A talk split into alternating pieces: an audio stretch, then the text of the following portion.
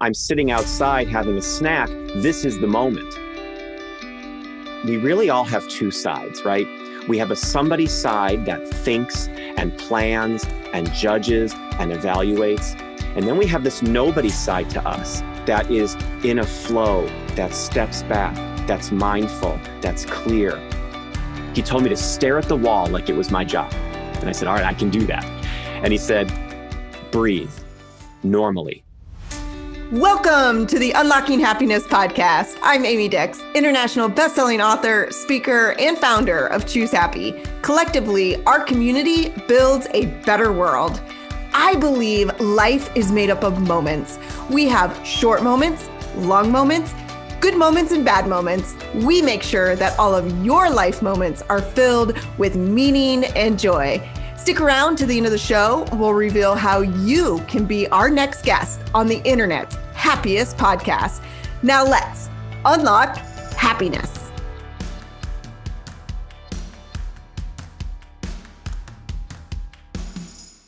Today, I am with J.A. Plosker, and we are talking about one of my favorite subjects, which is mindfulness. And we're going to talk about not just your journey for mindfulness, but how we all can kind of take on this journey of mindfulness because it is such a key component for not only success, but for our happiness too. So, welcome to the show, Jay. I'm so happy to have you here today. Well, thank you. I'm, I, I appreciate the invitation. Yeah, I think this is going to be a great conversation. And one uh, that I hope helps clarify a lot of questions that people have about mindfulness. I know when I first heard the word mindfulness, I had no idea what it meant. And it just kind of felt like a little frou frou to me like, oh, yeah, that's just for those type of people, right? right? So, how do you define mindfulness? Well, you know, it's so interesting. I, I sort of gave up trying to define mindfulness years ago when I started training on it because I would ask audiences and people I was working with in client settings how they would define it. And it was always so different. You know, everybody kind of has their own view on it. But really, I've kind of settled into this lane of it's really just about this awareness of the moment. It's this, you know, being in this present space without judging it, you know, without thinking about it is right or wrong or this and that or yes and no. It's like it's you know it's about knowing what's going on right now. And that's what's so fun about the term i think is that it, it can it can work into so many different avenues and it can really fit into so many different lifestyles. I love that. So really about being just like present in the moment. Right. Whatever that means to you. And, and you know without judgment i think that's really important too is that's what leads to so much unhappiness i think is this unhappiness with the way things are or how we think they should be. And you sort of train your mind to get here you know to get now to get into this moment and you start to sort of let go of expectations let go of how you think things should be crafted now and just see it for what it is I mean, that already just sounds so calming. Yeah. like, wait, can we do that right now? But that's the beauty of mindfulness, right? Like we can do it right now. As you yes. and I are speaking, I can be very mindful, right? And I should be very mindful right now. And and same with you. And so I think sometimes we have this like perception that mindfulness is almost like this deep meditation, but right. it doesn't need to be, right? Right, absolutely. And and it's so many times those terms are linked, right? Because I think for a lot of people, they get to mindfulness through maybe a yoga practice. So there's a formality, or they get to it through mindful meditation. So there's that extra piece. And so so many of us uh, we associate that term with something else instead of just thinking you know hey i'm i'm on a break at work I'm sitting outside having a snack. This is the moment. And so I think it's really important to separate it out as something that we can do now anywhere without anything really attached to it. Yes, I think the attachment piece is really key, what you said. And then also the no judgment piece. So right. both of those are very, very key to what you're saying here. So what led you to this whole topic and wanting to spread the word on mindfulness, develop a coaching practice around mindfulness? well, it's so many different. I really struggled. You know, you know, I think sometimes people meet me now and they think that I don't have because I don't have certain reactions to certain things that I never did and I used to struggle, and I still do, struggle mightily with stress and anxiety. That was a really, really, really big struggle in my life ever since I can remember. And I had this event.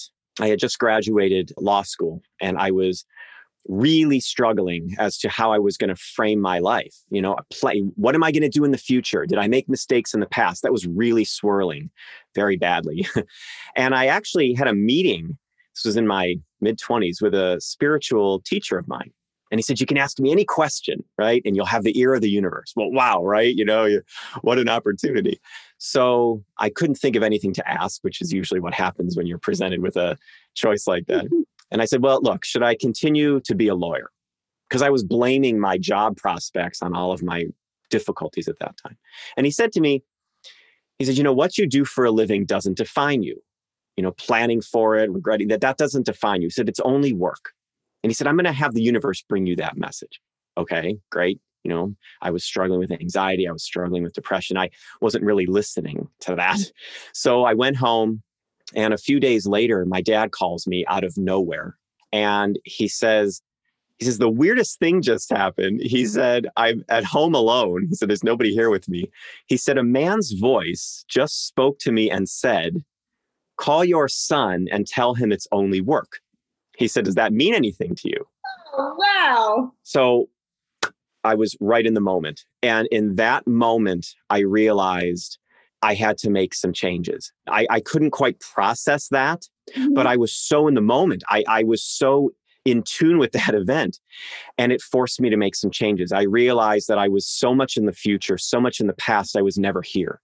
So I have a background in comparative you know religion comparative studies and philosophy and i dove back into all those books and what could i learn about them how can they help me and over and over and over through my studies in personal development and my studies in ancient history i kept finding mindfulness. I kept finding it. It kept coming up over and over. And i started to practice slowly a few minutes a day i started to catch myself right when i was drifting forward or drifting back. And over time, over days, over months, over decades, I slowly brought myself to a center point. And that was that's the journey. Now, there's a lot, of course. Now, that doesn't mean I've achieved any kind of perfection right now, but that tool has been in my belt now for decades. And I've been practicing it all because of that moment that brought me to a place I couldn't deny. Well, that's a really powerful story. And there's a lot of things there that you said that I think are important to point out. One, just like you were constantly worrying about the past or about the future. And I can't remember who just said it to me, but someone just said it to me very recently.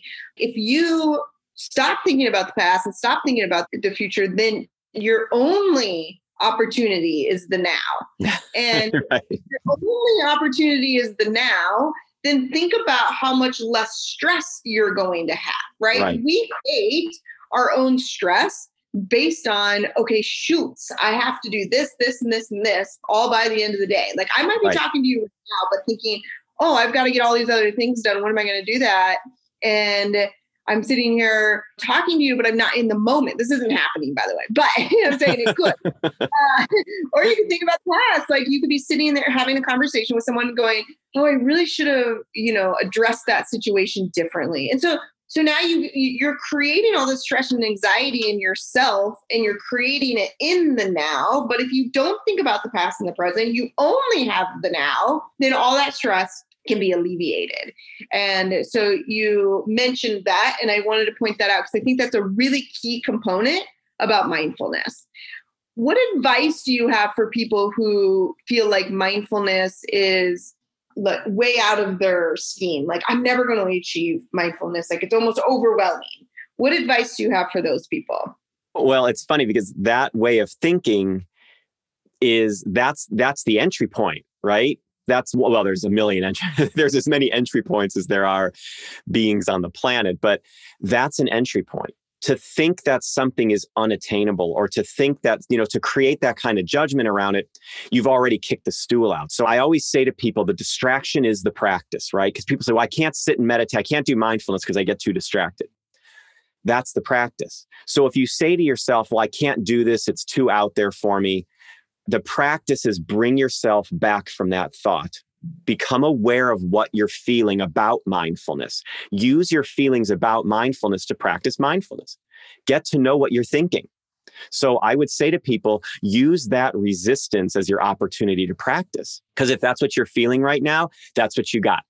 If that's all the money that you have to spend right now at the candy store, buy whatever you can. so mm-hmm. I think that's really the entree. The other thing is also learn about it. You know, don't the best way to conquer, at least for me, a fear of something is to is to get to know it a little better.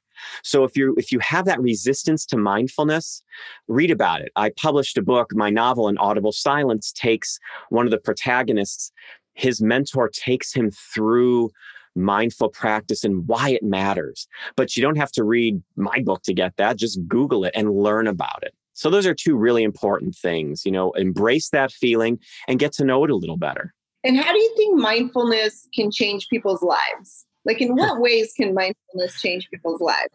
Oh, let me count the ways. Look, I'll, you know, the reason I share that story, I gave a TEDx talk that involved mm-hmm. that story. And the reason I tell that story on any stage, it's such a personal story, is because it had such a profound effect on my life. It saved my life. And people think that's overselling it, right? But that's very personal to me. I can't oversell something to myself. So I think for me, it, it saved my life.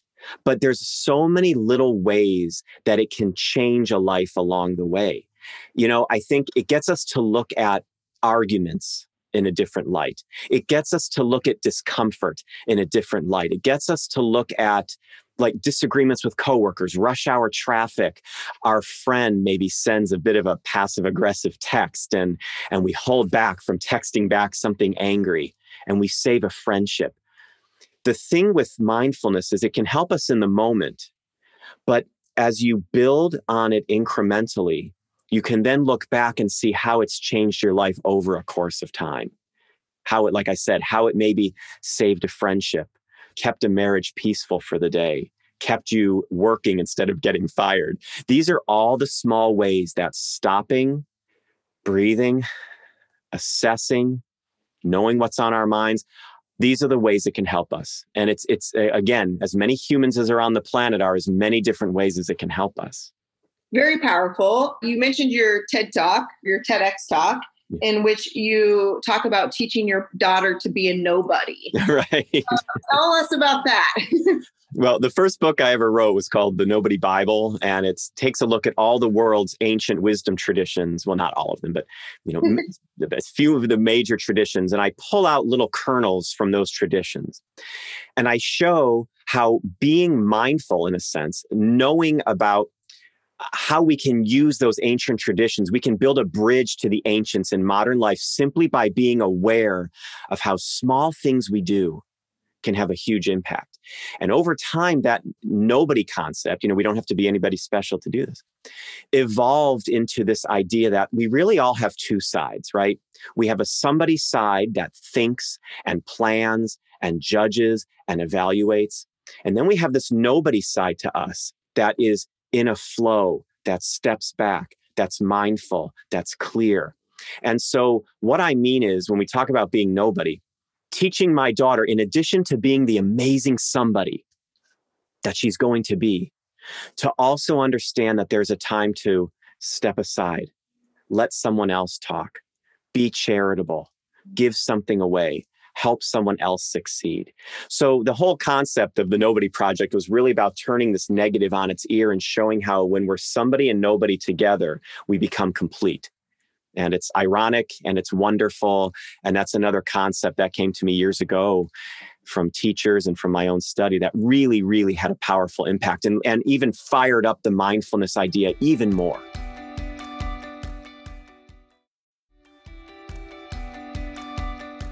How do you think mindfulness can like calm chaos in the world?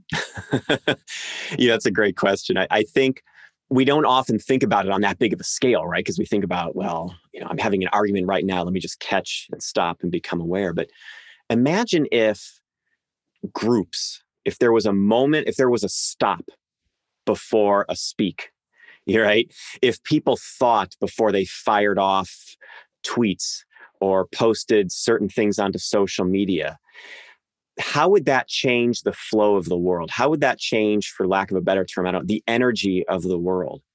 If people thought before they spoke, if people knew what was on their minds before they tried to change other people's minds, I think that would really have a profound impact because people would be a lot more centered and a lot more charitable towards other people and, and towards other points of view because they would be less likely to judge. And I think that's that's why it's so important to get these messages of mindfulness out there. And how do you think we can do a better job to get these messages out there? I mean, when you just said all that, it sounds like, wow, what a beautiful world we could live in. Yeah. not that it's not a beautiful world, but there's obviously some things that could uh, be better. Mm-hmm. So, and, and and calm the chaos. So, how do we spread this message faster into a bigger audience? Well, it all starts with embodying it ourselves, of course, right? So, you know, so we have to practice. But I think podcasts like this, you know, giving people a platform to talk about ways to increase happiness and bringing mindfulness in as a part of that, teaching it in schools. I know there's a big movement. I used to have a podcast that I did called The Nobody Guide to Life. And I interviewed a few people that worked in schools helping children to develop mindful practices. You know, I'm teaching my daughter that. So I think it really is a grassroots movement. It starts with teaching our children, teaching ourselves, teaching our friends. I give little talks, I give little trainings, and then I hear back from people that they took it back to their office and they train their therapists, and then their therapists train their clients. So I think slow and steady wins the race, right? And so that's why I write the books I write. That's why I coach the way I coach. It's why you know, my wife and I are starting up another personal growth podcast and mindfulness is going to be a strong part of that. That's how we do it. And I think, like I said, it's like this podcast, it's a grassroots effort, teaching others and giving other people a platform to spread the message. It's so important. So if we don't learn as a child, um, is it too late? No, no. I, I give talks. Of, uh, sometimes I'm asked to give talks about my books, and I've spoken to groups of people that you know maybe the average age was 70 80 years old in some of these groups and we do these mindfulness practices and people will come up to me and say you know I learned something years ago and I didn't even realize it was mindfulness. Like uh, they prayed or something and, and whatever their tradition was. Or somebody once said that they got grounded when they were a child and their mother sent them to their room and all they had to do was sit and think and they re, you know we had this whole conversation about that's actually a form of of mindfulness even though it seems a little off kilter for that. But it's never too late. And i think if people look back over the course of their lives what they're going to realize is that they've been practicing it all along in small ways that they never even realized. Yeah. I think that that is really important because as you were saying that i started thinking yeah I did too. We didn't call it mindfulness back mm. then. You know, it's a little bit of a newer word. and so, but there are different ways to be mindful. And I think it's important, you know, you talked about like not judging yourself when you're in this mindful state, but also not judging other people and how they practice mindfulness. Absolutely. 100%. I think that's so important. You know, if people aren't particularly religious in any way and but they see somebody lighting a candle for the dead to remember them that's a form of mindfulness or you you know there are people who take intentional walks so they walk very slowly or you drive differently. You know, some people get on the freeway. I've met people who said they use driving as an opportunity to really focus. They don't go too much over the speed limit and they try to pay total attention to the road. Well, you know, if you come up behind that person and start honking at them, you know, you don't know what they're doing. People have different ways of engaging their day, even if they don't call it mindfulness. So to judge any practice is sketchy at best. Look, that doesn't mean we celebrate violence. What it means is we take a stop, we pause, we think about what we're seeing, we think about how we feel about it, and then we make an informed decision about how we're going to react. And I think judgment is very much that way. And I love that you said that. Not judging how other people go through their day, not judging how other people practice mindfulness. That's really important. That's a very important idea here. And I think too, you can take like a negative moment, if you will, and turn it into a positive with mindfulness. You gave me the idea of, you know, right now I was telling you we're in Mexico and in Puerto Vallarta, there's all these cobblestone streets yes. and they hurt. Yeah. easy to walk on. And you were talking about mindful walking. I thought, man, next time I go out and I'm walking on these cobblestone streets, instead of thinking to myself, ah, this is not that comfortable, instead, to be very mindful and say, okay, this is what it feels like on my feet every time I roll over that rock, you know, and some are bigger than others and some are smaller. But that is truly taking mindfulness to the present moment in whether it is a positive or a negative moment. So you can change the way that you think about a moment if you kind of can go, okay, let's take a step back. Let's be mindful in this one moment, you know? That's right. So you give me that idea. I will do it. I will report back. I'll do that. I'll like, you know, I'll take my kiddo for a walk and I will tell her she loves climbing on rocks. She just loves that. And I'll slip it in in ways. Look, I'm not going to, you know, sit her down and we're not going to meditate. I, I just say to her, all right, now watch where you step, you know, feel it. How does your foot feel on that piece? And she goes, it's a little slippy okay, move it. Oh, that feels better. We train ourselves and we train others to do it by just doing what we're doing. So we take mindful walks. Well, she doesn't know it's a mindful walk. She just right. thinks we're walking on slippery rocks. Right. So I says, oh, we'll stop and I'll say, oh, look at the trees swaying. And she'll just stop and look. And then I'll ask her questions about it. It's about training the mind to pay attention to what's going on in the moment. It's yeah. as simple as that. And remember, Amy, the distraction is the practice, right? So if you find yourself getting distracted by the sights and sounds of the street you're on, gently bring your attention back to the cobblestones and continue walking. No judgment. No, oh, I forgot I was supposed to pay attention to the. gently bring your feet back to the streets of Puerto Vallarta and keep walking. The distraction yeah. is the practice. So, and that's the beauty of it. The distraction is the practice. that's, the that's, the quote. I love it. I love it. We have a, a sister podcast called Happiest Places to Work. And so I want to ask you, how can we bring mindfulness into the workplace?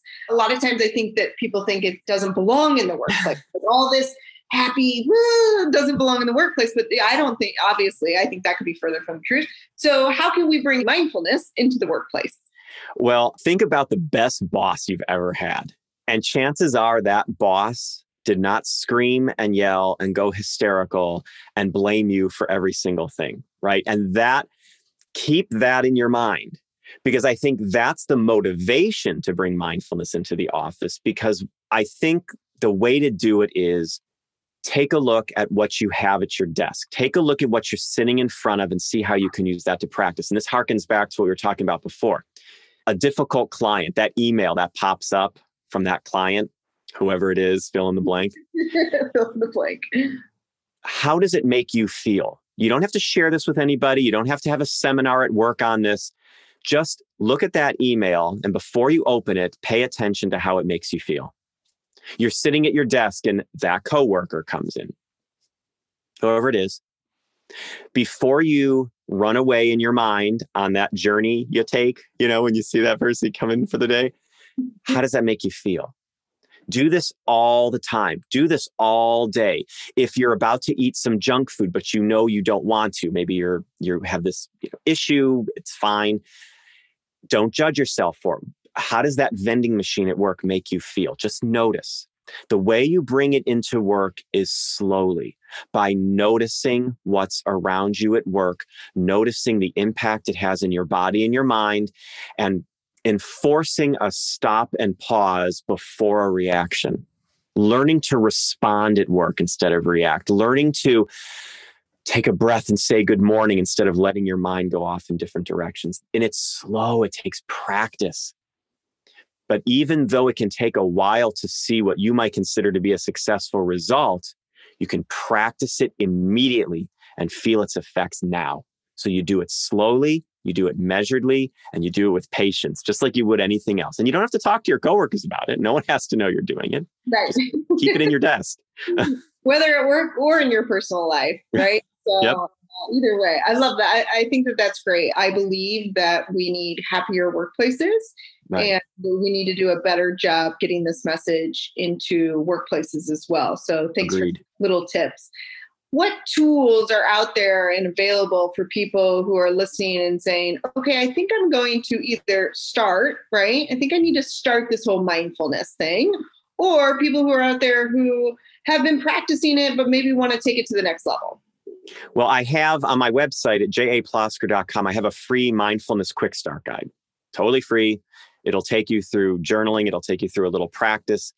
You can do it right now, like right as soon as this podcast ends. There are so many resources. I told you my book, An Audible Silence, I write about mindfulness in there and its impact on, you know, the main character. You can go to millions of websites that have nothing to do with my website. And there are so many exercises out there. There are apps out there that can help walk you through this. YouTube is filled with these things body scans, breathing techniques. Some people like the binaural beats I don't know much about that, but I know some people who love that.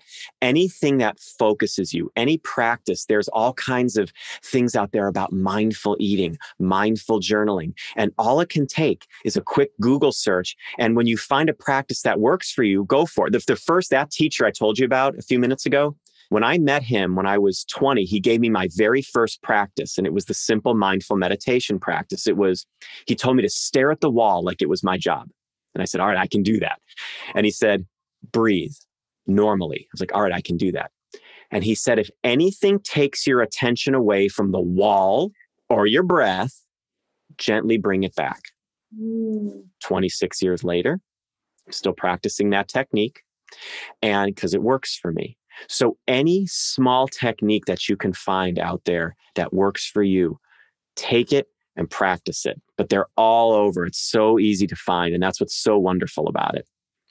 Let's give them your website once again, because I love that idea of the quick start guide. Is that what it's called? Quick start yep. guide to mindfulness. So it is J A P L O S K E R dot com. Right. And right? if you Right. And if you just do, if you do japlosker.com forward slash links, it'll take you to all that stuff. The mindfulness quick start guide is there. My books are there. And they're just simple, easy resources that people can pick up and use right now. Awesome. Jay, I have another question for you. How would you define happy? You know, that's a great question. To me, you know, happiness is a state. And so for me, happiness is that moment in the day where uh-huh. I'm at peace. To me, it doesn't look like it doesn't look like balloons or or confetti. It doesn't look like laughter. It looks like a sense of peace.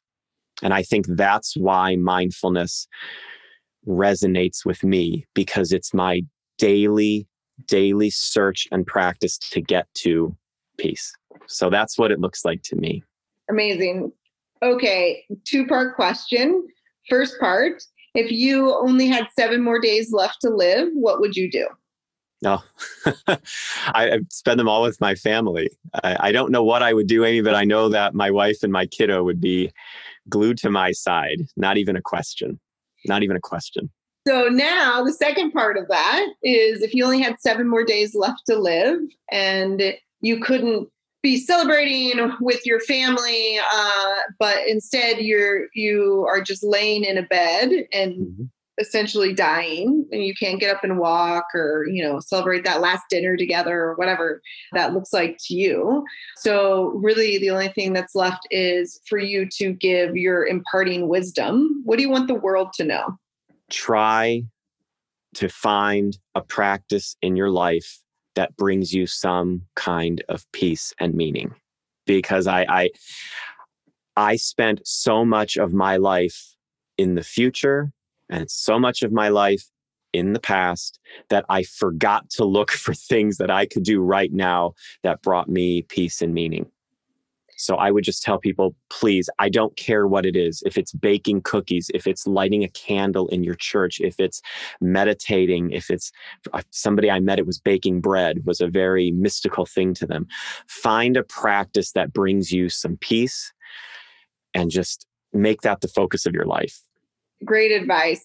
Stop looking into the past, stop looking in the future, live the now Jay, thank you so much for being on the show today. I cannot wait to live more in the now and take some of the practices that you have taught us today into the rest of my day, the rest of my week, the rest of my life. We need more people like you. We need bigger messages like this out there. So thank you for the work that you do.